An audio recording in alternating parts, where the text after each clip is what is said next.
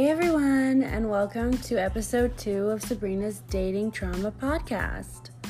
This week is going to be about food and dating. So let's jump into it. And a few of you might be asking, why was I on this date if this guy was so weird and so crazy? And it was purely because over the app, he seemed completely normal. He had a nice car, stable job, family guy, had a bunch of mutual friends. So I was like, seems like a good guy. Like, he doesn't seem like the murderer energy vibe.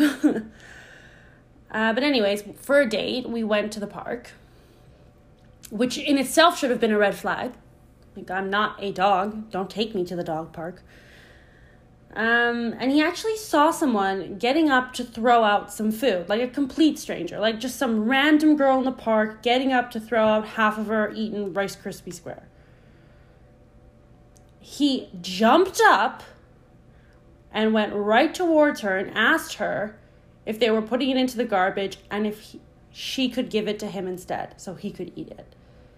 And me and this girl were were pretty shocked because like what? Like what? Like, it's a stranger. So she said, like, no, sorry, and just dropped it into the trash bin. And he literally went to the trash can, the public garbage, and picked it up from the garbage can and started eating it in front of me on our date. As a general rule, if you have a brand new luxury car and are eating out of garbage cans, you might need to reshuffle your spending habits. I am no financial advisor, but I'm pretty sure you don't need a brand new car if you're eating out of strangers' garbage cans. That's just me. So, this got me thinking how does food fit into dating? When I look back at the story, I kind of wonder like, we all need food and we all eat food. That's obvious. You all know that. I'm not dropping any bombs on anyone with that. As it pertains to dating, like we go to dinner, we go for food together, we watch each other eat, we choose restaurants together, we make meals together. These things don't seem super connected, but they really are.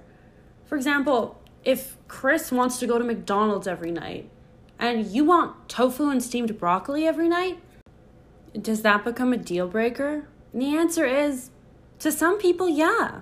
To some people, no. And it's not a question of desperation that Jenna the vegan with an oat milk shake and espresso addiction from Starbucks who goes to Pilates five days a week is afraid of salt and publicly shames her friends for having bacon at breakfast or brunch is going to say, Yeah, you know what? It's been a long year. The, the watering hole has been pretty dry. I'm really worn down now, reaching the end of the pond. The guy who eats frozen burritos from the gas station? Nah, I'll take it.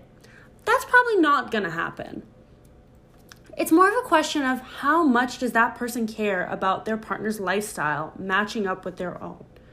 Is one partner going to sign up the other for Weight Watchers emails in attempt to to help them be the best version of themselves?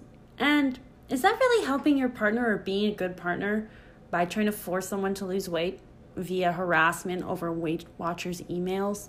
And they're really pushy too. Like they don't stop. A few times a week. Their marketing department is definitely active.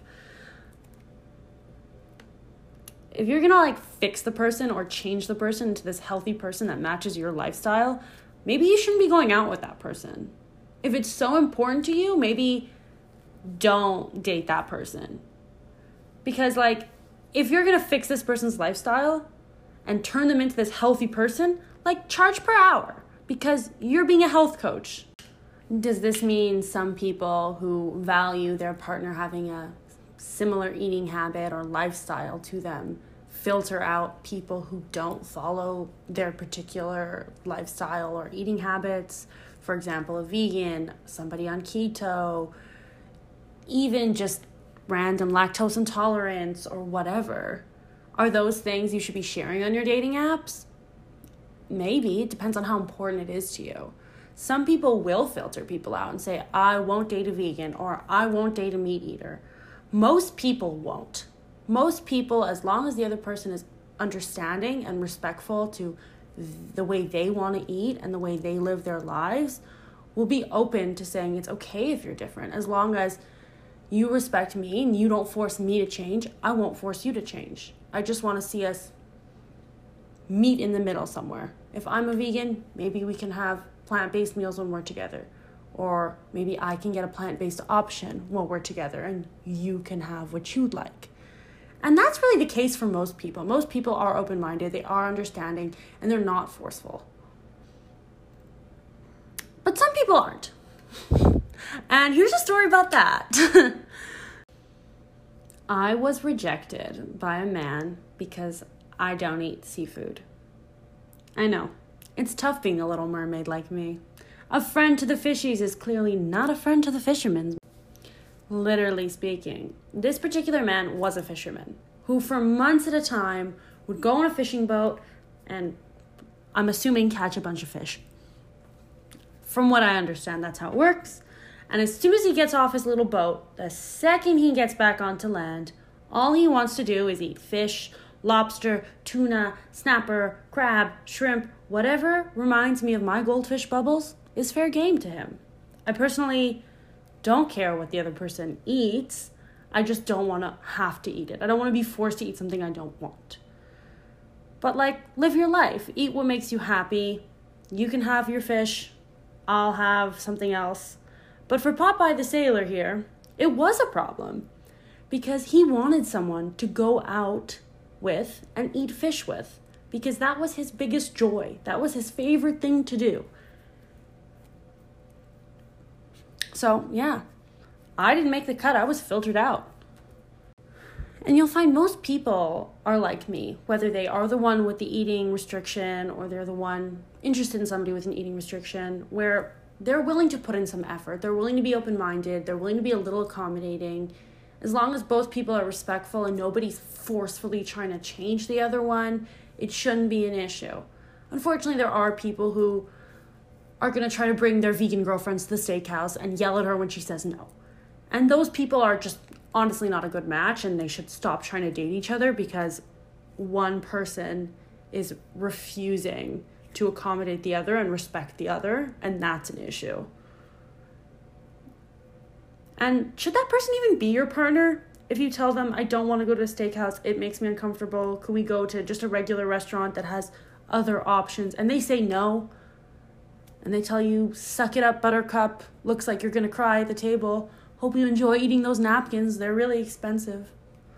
I hear the logo has extra protein.